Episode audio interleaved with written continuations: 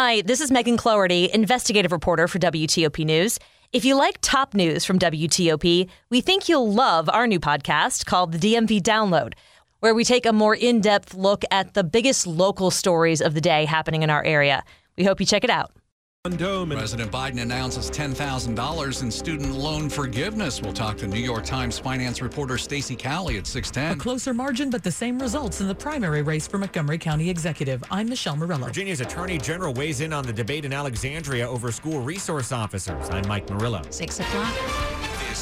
This is CBS News on the Hour, presented by Liberty Mutual Insurance. I'm Monica Ricks in New York. Students are celebrating President Biden's loan forgiveness plan. KCBS TV's Matt Bigler's in California. Yeah, I think it's great. That's cool. Freshmen Ava and Katie were thrilled to know they may have less debt hanging over their heads by the time they graduate. So it's good that some people who need it mm-hmm. got it. One grad student told me she has thousands of dollars in student loans, and every little bit that's forgiven will help. The plan would scrap $20,000 up to that for millions. CBS's Steven Portnoy. Former top Obama economic advisor Jason Furman warns the debt forgiveness plan could encourage higher tuition and more borrowing and create expectations of future debt forgiveness.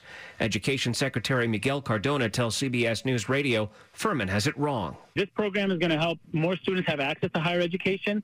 They're going to be able to uh, afford payments and not go into default. Biden aides won't say how much the plan might cost. Officials say that will depend on how many people take advantage. But independent analysts say it could run into the hundreds of billions of dollars.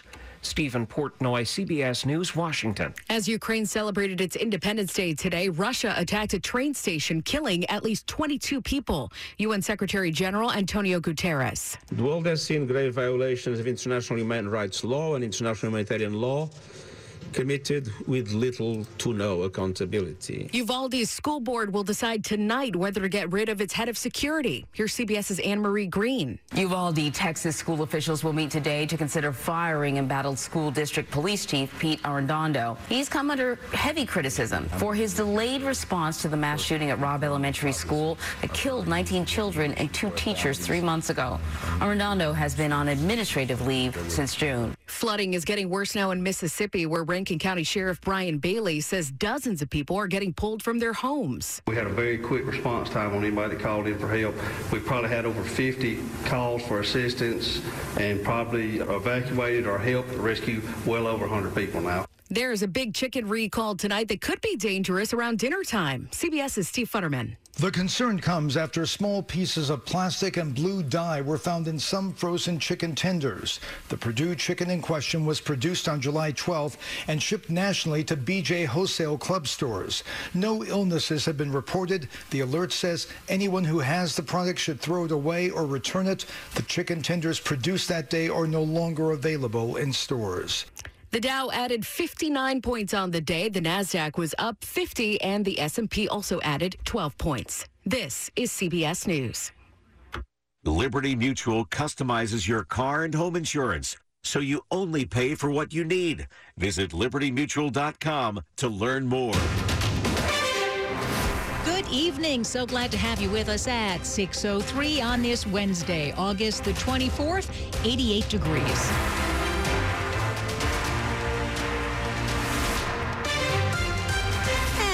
Everybody. I'm Hillary Howard. And I'm Sean Anderson. Top local story we're following for you. We continue to follow the breaking news out of D.C., where multiple people opened fire in an area that police call an open air drug market in Northwest.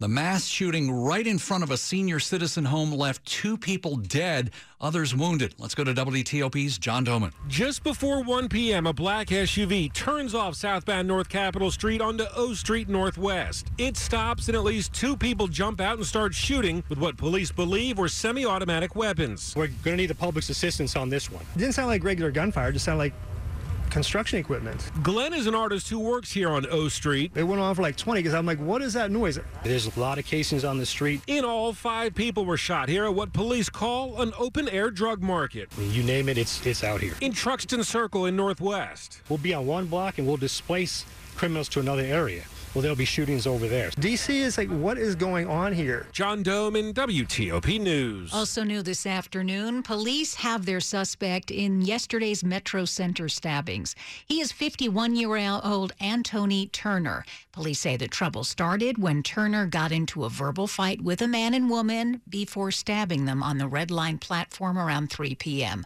Since Metro Center has 8,000 cameras, there was video of the suspect and Metro Transit Police were able to quickly find him. As for the victims, the man is still in serious condition. The woman was treated and is expected to recover. Now to a story you're hearing first on WTOP. We've told you about how the city of Alexandria and its school system are trying to figure out what the future holds when it comes to school resource officers in schools. Well, now Virginia Attorney General Jason Miyares has joined the debate by writing a letter to Alexandria City Public Schools, the city, and its mayor. Our team coverage starts with WTOP's Mike Murillo. In it, the Attorney General is calling for SROs to remain at schools. This comes after the city voted to fund the continued use of SROs for only one more year after voting to not fund the positions at all.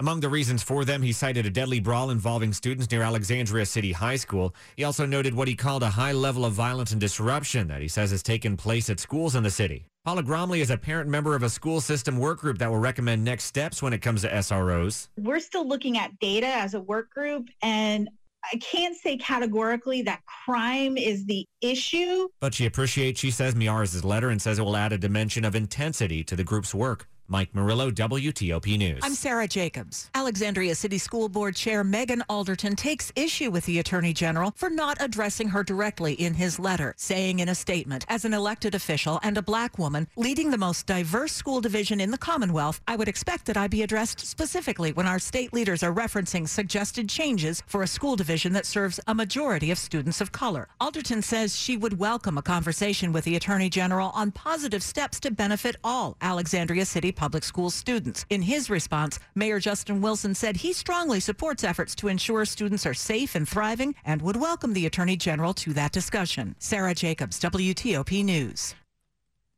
Montgomery County residents now know who the Democrat will be running for county executive. The election has been certified after a manual recount. Incumbent Marc Elrich still won, but by a smaller margin of 32 after additional votes were added in the recount. So where'd those extra votes come from? Montgomery County Board of Elections attorney Kevin Karpinski says some were overvotes, where two ovals were filled in on a ballot. They'd have an X through one of the ovals, or they'd put yes next to one of the ovals. Or undervotes, where one oval wasn't completely filled. But they may have circled the candidate they wanted to pick. While the computer didn't read it, the human recount staff could count their vote. Blair released a statement conceding the election and thanking the staff for all their work. Michelle Murillo, WTOP News. After traffic and weather, President Biden's plans for student loan debt relief will help more than 40 million people. We'll check in with the New York Times to get some specifics. 607. Your next success begins with University of Maryland Global Campus. For more than 75 years, UMGC has offered working adults an affordable, accredited education. Choose from more than 125 degrees and certificates, 100% online and hybrid